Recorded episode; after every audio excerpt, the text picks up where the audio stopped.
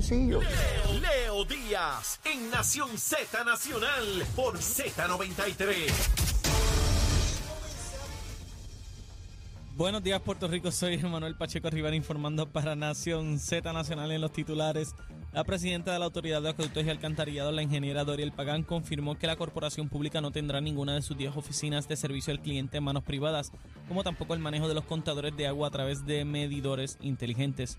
Por otra parte, la oficina del Contralor inició una auditoría sobre los fondos utilizados para construir viviendas bajo el programa de reparación, reconstrucción o reubicación, conocido como el programa R3, que implicará un amplio, des- un amplio despliegue de auditores y hasta de ingenieros para visitar proyectos residenciales alrededor de la isla. Por último, ayer domingo, el coordinador federal de recuperación por desastre, José Vaquero, informó la asignación de 54 millones de dólares en fondos de asistencia pública a la Autoridad de los Puertos de Puerto Rico, con el fin de reparar la insta- las instalaciones marítimas de Puerto Nuevo y Yabucoa, el Aeropuerto Internacional Rafael Hernández de Aguadilla y el Aeropuerto José Aponte de la Torre de Ceiba. Hasta aquí los titulares, les informó Emanuel Pacheco Rivera. Yo les espero en mi próxima intervención aquí en Nación Z Nacional, que usted sintoniza a través de la emisora nacional de la salsa Z93. Él es Leo Díaz. Que venimos bajando, mire, chévere, aceleradamente. Na- Nación Z Nacional por la Z. Y comenzamos nuestra última media hora de programa aquí en Nación Z Nacional a través de Z93, la emisora nacional de la salsa, la aplicación La Música y nuestra página de Facebook de Nación Z con el licenciado Cristian Sobrino. Cristian, dos semanas sin proponer almuerzo. ¿Qué se almuerza hoy? Hoy nos vamos pesados, Leo, y querida audiencia. Pesado. Hoy vamos pesados. Hoy Van a tener que llevarse eh, de la, ¿cómo se dice? De la antidigestiva y un buen cafecito para levantarse, porque yo hoy voy a proponer un burrito gratinado de carnitas. Yo soy un sitio donde hacen una bestia. Hemos ido a ese sitio, por eso te lo estoy diciendo. Y a rayos. Así, eso- pero, pero quiero, quiero que se lo imaginen el burrito. No es tener una vaina de fast sí, food, sí. de que tú sabes No, que parece, no, no, que parece una torta doblada con, con machete. allá. un No, no. burro de verdad. Es un burro de verdad. eh, con la salsita eh, rojita esa de tomate que le ponen encima y Oh. después el queso gratinado con un side de refrito y de guacamole y de sour cream con las papitas puestas, con los nachos puestos para que te lo puedas comer. Y usted se va a comer eso con una tremenda margarita escarchada. No pidan a esa vaina frozen ni de sabores porque eso es de, eso es de jaiba. No, no, usted se pide una, una margarita escarchada con sal en el rim. Esa es mi propuesta para hoy. Va a terminar el cuerpo entero. Y, y, y después de eso, ¿qué se supone que hagamos? Pues ahí es que te vas a tomar la pastillita de la digestión, te vas a zumbar las pastillas de café, porque si no, no puedes volver al trabajo, tienen que irte a dormir. Achero, yo no sé si pide la cosita esa escarchada, pero yo sé que, ¿ah? En la michelada está. puede ser la michelada, claro, claro. Pero no, no, es que, es que yo, no- yo, mira, yo sé que hay muchos sitios Ah. para los gustos de los colores, pero Sí. también el juicio. Y eso de margarita frozen, fochi, eso no es, eso no es. Es, es escarchada. Pues ya saben, ese burro, mire, bien amarrado por ahí para abajo. Ese burro bien amarrado, como corresponde. El burro Como bien Dios amarrado, manda. Como Dios manda. Mira, Amén. este, ¿cuán importantes son los portavoces en una campaña? Eh, wow, no me esperaba esa pregunta. Pues por eso la hice, porque no la esperaba. Eh, son importantes Y, en y... cualquier campaña, a No, no, son, cualquier cru- nivel. son, son cruciales. son una gente que hablan por No, ti. son cruciales, ¿sabes por qué? Porque el, el candidato es uno. Ajá. Y entonces su credibilidad es hasta cierto punto, su credibilidad y su carácter hasta cierto punto es el, es el, el activo, es lo que están mercadeando Ajá. y su idea, etcétera, pero es su credibilidad, ¿verdad? Y su, y su carácter.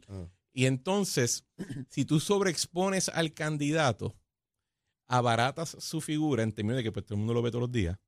Y segundo, eh, lo expones a pues, a, eh, situaciones incómodas con un reportero o con alguien en, en la farándula que se ponga eh, irrespetuoso, creativo, puede, puede tener un traspié hablando. y Así que el porta, los portavoces son cruciales, no solamente en llevar a cabo el mensaje, de- de propagar el mensaje de una campaña y de un candidato, pero también hasta cierto punto en, en- en defenderlo, en defender su tiempo, defender su, su imagen y defender hasta cierto punto las ideas, porque hay veces que candidatos tienen una idea, pero no son necesariamente los mejores que la defienden, porque quizás no tienen el mismo, ¿verdad? Son, son asuntos complejos de, de toda campaña, pero son cruciales.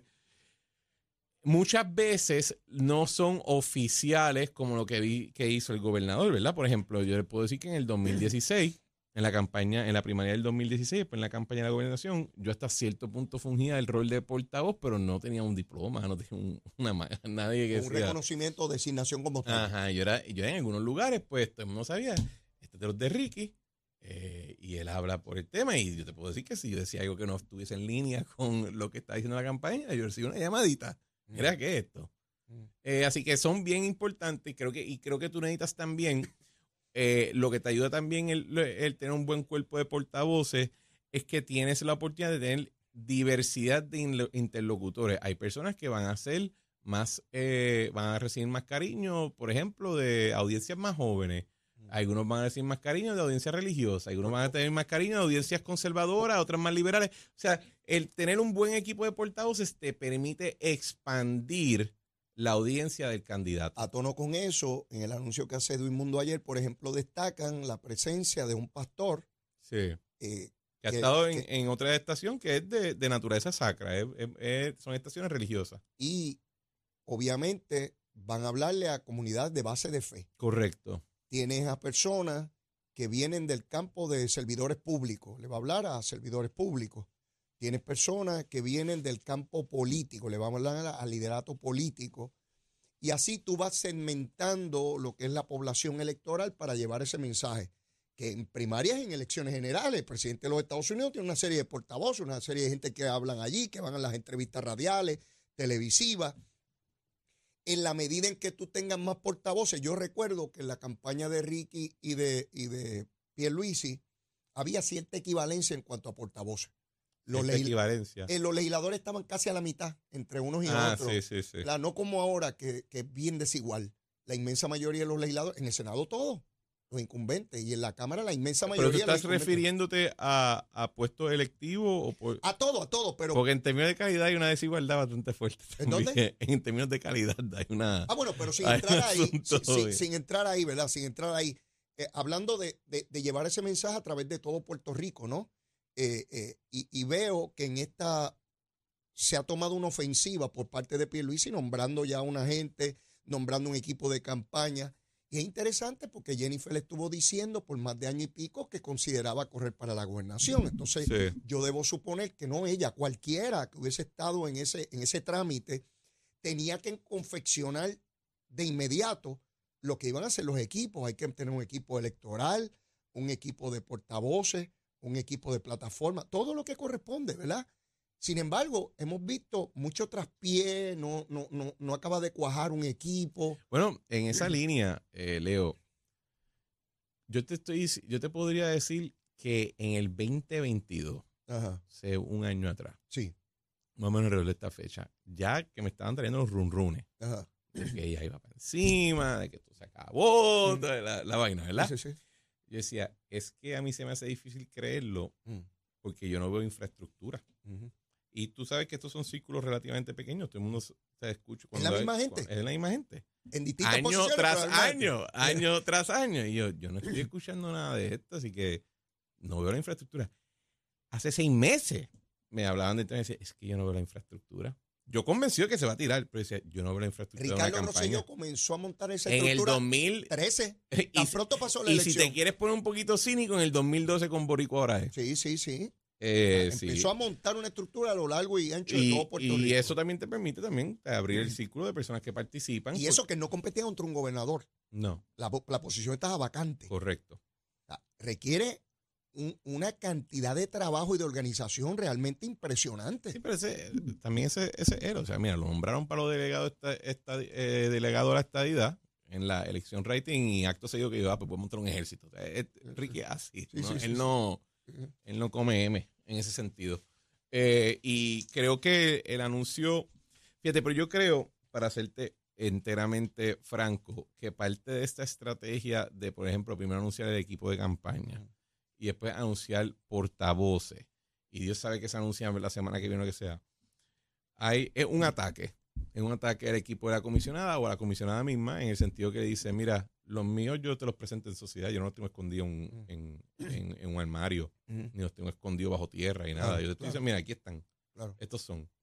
Eh, y eso tiene, eh, tiene su efecto positivo y tiene su efecto quizá hasta cierto punto negativo, porque nadie un billete sin pagarle bien a todo el mundo, pero, pero creo que ese es el efecto, es decir, mira, eh, yo te tengo aquí, yo estoy aquí presentando este ejercicio, te presenté a los legisladores que están conmigo, a los alcaldes que están conmigo, a los eh, a los líderes estadistas que están conmigo. Ahora te estoy enseñando a mi equipo de campaña, mira, son un montón de gente, no son dos o tres. Ahora te estoy enseñando a mis portavoces, mira, son un chorro de gente también. O sea, que, que una manera de, de tratar también de contrarrestar este efecto de los números fantasmas, ¿verdad? Lo que estábamos Sí, sí, hablando sí. ahorita. Mira, espera, a ti tú estás hablando de números. Lo, que te- tú describías, yo, yo voy con el que, con el grande, con el que va a ganar, con el que Exacto. tiene todo. Usted está hablando de números. Mira, yo estoy enseñando gente con número de seguro social y con nombre y apellido. Mm. ¿Verdad? Y eso tiene un efecto, yo creo que desmovilizante quizás en el otro lado. Va- Yo todavía espero en, espero en el sentido de que tengo la anticipación de que, oye, en algún momento la campaña de la comisionada tiene que hacer algún acto de, de respuesta o de afirmación, porque eh, así que lo comentaremos en su momento de la misma manera. hacer un acto de afirmación. Cuando hay que afirmar algo. Y es que, ¿es o no es? No, bueno, tú eres el que lo estás describiendo. Es que yo creo, es que hubo el, mens- hubo el video. Cuando tú tienes que reafirmar algo. No, no, yo voy a, yo voy a, yo voy a poner aquí las cosas en el, en, el tracto lineal. Cuando no está Y firme, si tú yo la estoy- reafirmas. Y yo estoy, y si yo estoy mal, me lo corri, me, me lo avisan, me dan la data, y yo con mucho gusto la semana que viene la corrijo. Yo no tengo miedo de tener, de equivocarme en la vida. ¿verdad? Eh, pero vamos a tirar la liniecita. Ok. eh, anuncio de candidatura a la gobernación en la primaria, el video. Papelón esa mañana en otra estación de radio. Papelón en jugando pelota dura. Ok. Eh, luego de eso, viene el anuncio del gobernador. Ese día hubo el anuncio de el gender reveal, creo que era de, los bebés de- el, no fue un evento de campaña, fue una foto personal, ¿verdad? Que digo, mira, son nena y nena. Ok, cool. Eh, entrevistas aquí y allá, mayormente a nivel Vega Borges y de Oriol Campo. Eh, la pelea por lo de la pagar la deuda de la autoridad eléctrica. Ahí le di una pela a todo el Eso mundo. fue- Todo el mundo. Y que, que eso fue uno de los- estos grandes momentos donde literalmente todo el espectro político de Puerto Todo, Rico se todo, unió para todo, decir, todo, eh, piche, no, eh, esto es una loquera. Eh, que eso es bien raro en Puerto Rico que ocurra. Cuando de momento tú ves la, la extrema izquierda, la extrema derecha, todo el mundo entre medio, hasta la Junta de Supervisión Fiscal, todo el mundo diciendo como que papelón, eh, Sí. presta atención, ¿verdad? Ok. Eh, entrevista a Aníbal Vega Borges y Edwin Mundo hace unos días. Ajá. Ok, ¿cuál, cuál- aparte de lo que yo acabo, ¿qué, qué evento de afirmación no dejé? No incluí. Esa, ha, sido la, esa ha sido la campaña, Sí, sí. ¿verdad? Eh, así que, por eso digo, un acto de afirmación. Vi a Alberto Bacó en un programa de televisión la semana pasada, quien fue de desarrollo telo- económico de, de Alejandro García Padilla, decir que él nunca había visto un desarrollo económico sostenido como el que se está viendo hoy. La semana pasada la subsecretaria de Vivienda Federal estuvo por acá y dijo que estamos en el camino correcto de la reconstrucción. Entonces tú ves este tipo de expresiones de Alberto Bacó, que es popular, es estado librista, y tú ves la expresión de Jennifer de que vamos por mal camino. Y yo me vuelvo a preguntar qué rayo estaba pensando cuando dijo eso. Porque, o sea, ¿cómo tú... Yo me lo- preguntarme me lo cómo, puede- yo, cómo yo le digo a la gente de mi partido que necesito que voten por mí en una primaria, que, que mi gobierno, el gobierno de ellos, bajo todas las adversidades, eh, no sirve. Yo no vi el programa. Mm. ¿Me puedes describir más o menos? Él, él dijo que él está viendo. Sí, que a la pregunta de cómo está el desarrollo económico y la cosa y la reconstrucción, él dijo que, que él nunca había visto un desarrollo económico sostenido como el que está viendo ahora. Así, en esas palabras. Y yo te diría que estoy generalmente de acuerdo con él. Yo que estoy. eh, yo que opero en el, en el área de derecho corporativo y de transacciones comerciales y de desarrollo, eh, uno ve lo que se dice un pipeline, ¿verdad? Uno ve una serie de proyectos que se están trabajando, que van a empezar a construirse o que ya están en construcción, etcétera. Y yo te diría que yo no he visto un pipeline como el que yo he estado viendo ahora desde hace buen tiempo. Yo te diría incluso quizás desde que yo era chiquito o estaba en universidad en esa época. E incluso cuando estaba en universidad ya había, ya había comenzado la Sí, el declive, desaceleración. ya tú entras en los Exacto. años 2000. Entonces, eh, y, y Alberto Bacó, yo sé que a veces lo marcan eh, como, ¿verdad? Porque estuvo en la administración de Alejandro García Padilla y había estado en otra administración del Partido Popular. Pero dentro de todo, yo les tengo que decir, aunque quizás le tengan animosidad política, eh, Alberto Baco en asuntos de, de proyectos y de, y de cuestión de inversión en Puerto Rico, se merece respeto y se merece cierta deferencia. Así que si él lo está diciendo, eh, uno tiene que prestar atención eh, porque uno también, lo, eh, ya en el aspecto político, uno lo compara con lo que tú decías, alcaldes populares diciendo, pero aquí estamos construyendo. Y de momento tú vas a ver esta disonancia cognitiva que va a existir entre alcaldes populares o senadores o legisladores populares anunciando acuerdos, anunciando proyectos o aperturas de proyectos como de ellos, que cuando tú ves el letrero tienen la firma del gobernador. Sí, eso es estatal. Y de momento tú dices, pero tú no dijiste que no venía. Y de hecho, el gobernador. de Villalba, el de Vega el Baja, el alcalde- el de Carolina, mira, el- el- el de Cagua. El gobernador, el gobernador tuvo una columna, que eh, la mejor frase en esa columna fue cuando él dijo, espera, ¿cómo es posible que la- los que me critican dicen que todo el, el crecimiento económico que se está viendo ahora es gracias a fondos federales y simultáneamente me critican de que no se están usando los fondos federales. O te peina o te hace sí, rolo. o una Y cosa eso- sí, o sea, no pueden ser. Y, y eso es que uno ve. Yo sí creo, y aquí pues, me quito el sombrero de, de cuestión política, yo sí creo que en Puerto Rico tenemos que ya ir pensando sobre unos asuntos más estructurales a largo plazo cuando pues la reconstrucción entre en comillas pues se acabe, ¿verdad? Aunque pues, son un proyecto de 15 años, como Mucho uno ve en. Catrina. Sí. Pero uno tiene que estar pensando en eso pues, y hay asuntos de, de permisología, derecho laboral, derecho contributivo, etcétera, que uno puede, que hay mucho espacio para mejorar, no obstante lo que se ha mejorado ya. Y eso ha sido más hacia el futuro. ¿Qué rayo hacemos o qué rayo hacen los republicanos para lograr un presidente en la Cámara de Representantes Federal? Eso es una locura. Llevan Mandarlo a pedir. Tienen que mandarlo a pedir ah, con el con el tiene- Liquidaron, liquidaron al de Luisiana. Ahora hay Sí. otro aquí, Jim, ¿cómo- Jim ¿qué es este? Jim Jordan. Jim Jordan. Este, eh, ese está, pues, supuestamente otra vez en el caucus, pero no sé si tenga los votos en, en el hemiciclo. O eso se quedará así hasta que finalice el cuatrenio. Eh, yo no Porque creo, allí hay un grupo pequeño que sencillamente tiene el poder de veto. yo no creo que hasta que se acabe el cuatrenio, pero por ejemplo, Steve Scalise, recuerdo que cuando lo, lo anunciaron, Ajá. que yo lo vi cuando la comisionada residente lo, lo, lo mencionó en su Facebook Live. Que siempre ha votado en contra de los proyectos de estadidad, que estuvo en Te contra escuché, de el día te de escuché el día después, tranquilo, estamos Bueno, yo no sé qué más quería hacer. Anyway, el punto es que a mí me sorprendió que lo cogieran a él.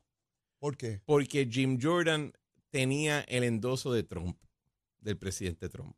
Ah, pues por y eso Jim. Jordan y Jim Jordan en la derecha del Partido Republicano tiene mucho respeto Ajá. e incluso tiene respeto con republicanos más moderados.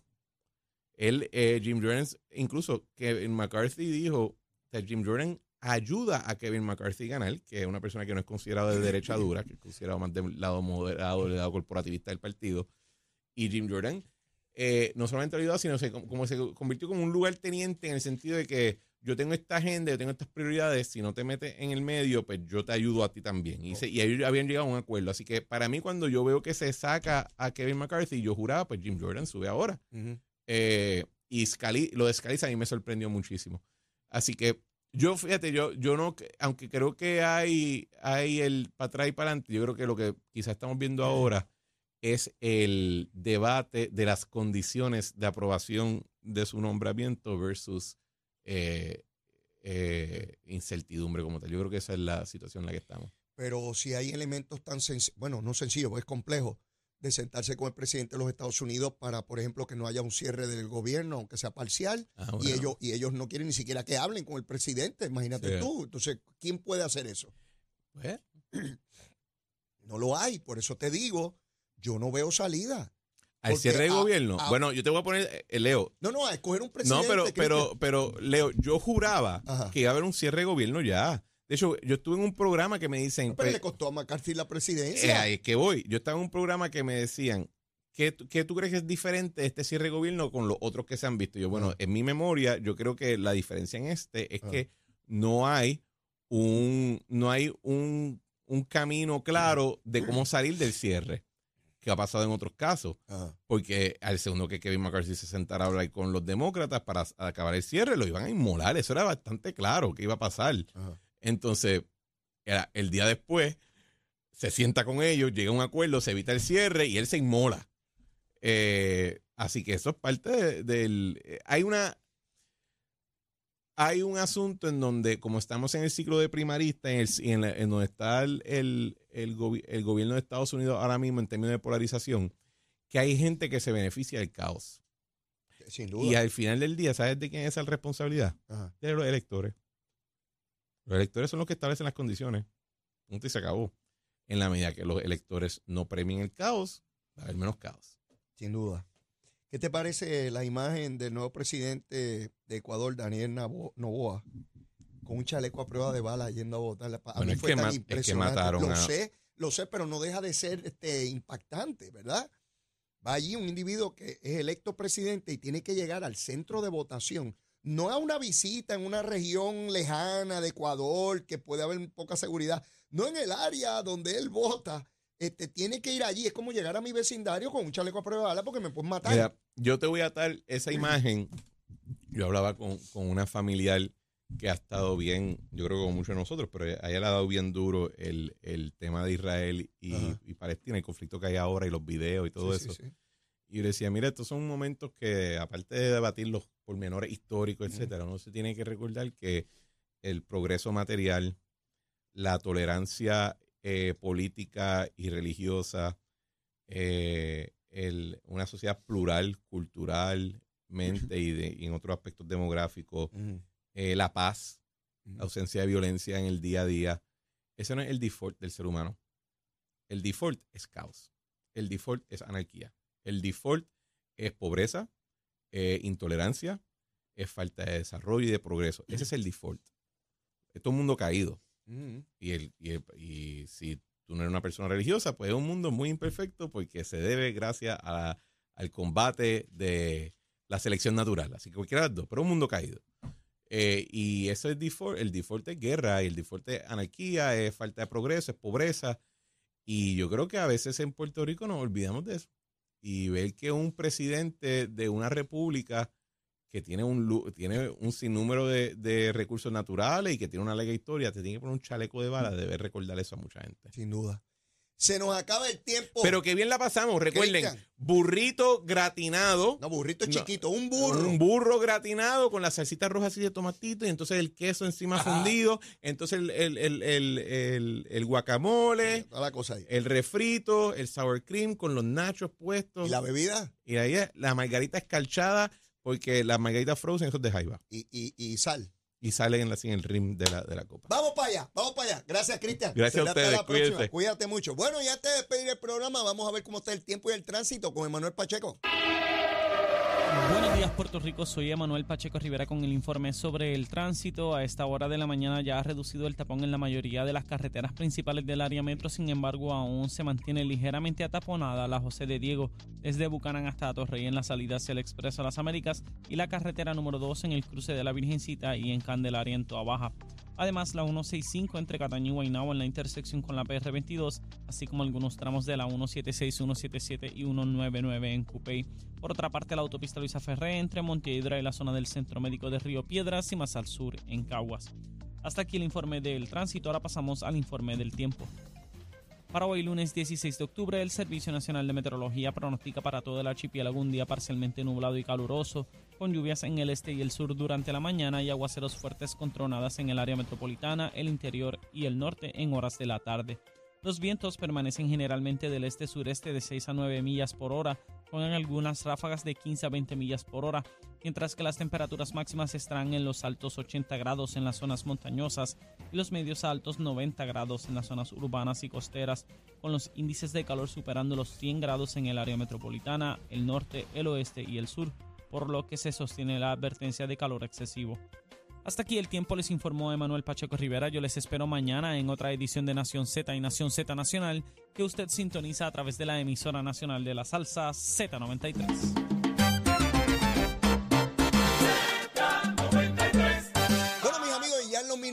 Finales para el año entrante 2024, un aumento en el seguro social para todo el mundo. Achero está contento que empezó el seguro social ahí hace poco. Mira, en el ajuste por el costo de vida, 2.3% de aumento. En el caso de Puerto Rico, 353 millones de dólares más que vienen a nuestra economía, a los recipientes del Seguro Social. Seguro que sí. Mire, y yo no tengo tiempo para más, como siempre, la súplica. Si usted todavía no me quiere, quiérame que soy bueno. Mire, bizcochito de titiba juramento. Y si ya me quiere, quiérame más. Vamos a querernos mucho amor por ahí para abajo. Besitos en el cutis para todos y todas. Será hasta mañana. Cuídense mucho. Llévatela, chero. La Z